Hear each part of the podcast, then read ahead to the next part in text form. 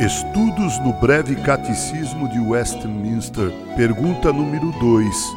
Que regra deu Deus para nos orientar quanto maneira de glorificá-lo e gozá-lo?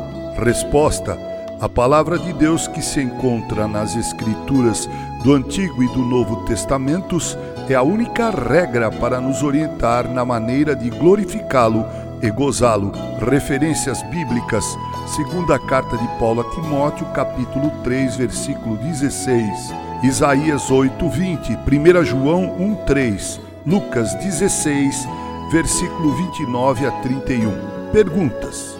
Primeira, qual é o sentido da palavra regra nesta pergunta? Resposta: quando é usada no sentido religioso, esta palavra quer dizer uma direção ou uma ordem. Naturalmente compreende a ideia de um caminho reto pelo qual o homem pode chegar ao melhor fim possível. Segunda pergunta: por que é necessário ter uma regra assim? Resposta: é necessário porque o homem precisa de um padrão objetivo pelo qual possa modelar sua vida.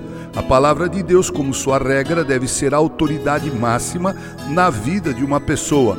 Deve-se notar que se a pessoa colocou outra coisa acima da palavra de Deus, quer seja a consciência ou tradição ou a igreja, ela tenderá a usar essa outra autoridade para interpretar a palavra de Deus em muitas facetas de sua vida. Terceira pergunta: o que queremos dizer quando declaramos que as Escrituras são a palavra de Deus? Resposta: o sentido é que são a palavra de Deus em forma escrita.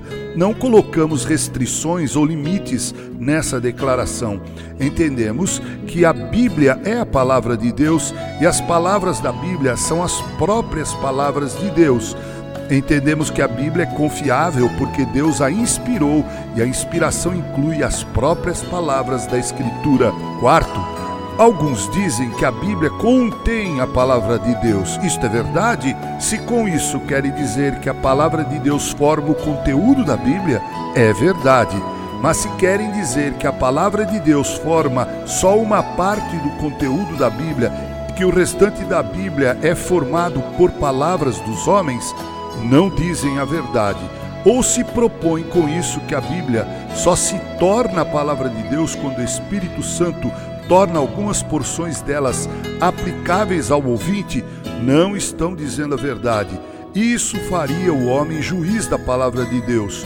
Quando o nosso breve catecismo fala da palavra de Deus, quer dizer aquilo que nossos padrões de Westminster têm significado historicamente, isto é, que a Bíblia é a palavra de Deus, tanto em seu conteúdo como em sua forma, de modo que nada há nela que Deus não quisesse ali, e o inverso, que ela contém tudo que o Senhor quis que estivesse nela contido. Quinto, visto que esta palavra de Deus deve ser nossa única regra, como podemos saber que é a palavra de Deus? A resposta é: sabemos isso por nossa simples aceitação da afirmação de Deus, de que ela é a palavra de Deus e que é perfeita. O Espírito Santo nos mostra Cristo como nosso Salvador e traz a convicção ao nosso coração de que é a palavra de Deus e nós aceitamos pela fé. Nossa confissão nos ensina que nossa plena segurança de ser a Bíblia infalível e ter a autoridade de Deus é obra do Espírito Santo em nosso coração. A autoridade da Escritura. É estranho que tantas vezes o cristão que reconhece o fato teológico da autoridade da Escritura é a própria pessoa que não vive sob essa autoridade como deveria. Há hoje uma grande necessidade de crentes que não só creiam na autoridade da Bíblia, mas que também vivam conforme a Escritura os manda viver. Muitos já disseram que um dos lugares mais difíceis para o cristão que crê na Bíblia viver de maneira consistente com a palavra de Deus é dentro de um seminário conservador. Isso poderá surpreender, mas frequentemente é verdade. Um professor de seminário teológico comentou certa vez que talvez fosse porque lá há estudo concentrado da teologia, mas insuficiente estudo devocional concentrado no Jesus Cristo das Escrituras. É possível que aquilo que acontece em diversos seminários nossos seja igualmente verdade em muitas de nossas igrejas. Servimos aos nossos credos com os lábios, mas nem sempre servimos ao nosso Salvador com o coração. Nossa igreja hoje sofre muitos problemas. São as influências de uma teologia subjetiva onde o homem se torna juiz da Escritura. É o clamor que vem sendo levantado contra a posição conservadora. É a ênfase na unidade organizacional. Tudo isso deve nos motivar a um reexame da nossa posição com respeito à autoridade da Bíblia. E durante esse exame devemos reconhecer que a Bíblia requer de nós um alto padrão de santidade pessoal. É bom poder dizer que cremos em nossos padrões de Westminster. É bom poder dizer que temos uma grande herança de nossos pais da reforma.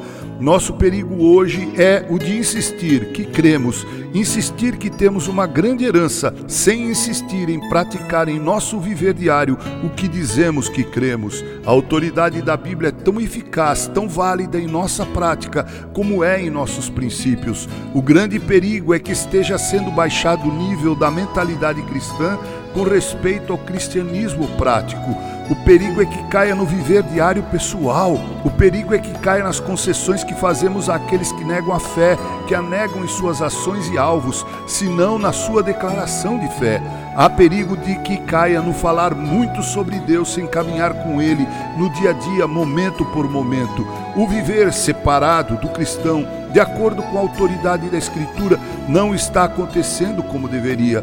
Dr. J. E. Packer disse isso da seguinte maneira, abre aspas, aceitar a autoridade da escritura significa estar disposto na prática, primeiro a crer no que ela ensina e depois a aplicar seu ensino em nós mesmos para nossa correção e direção. Fundamentalism and the Word of God, página 69.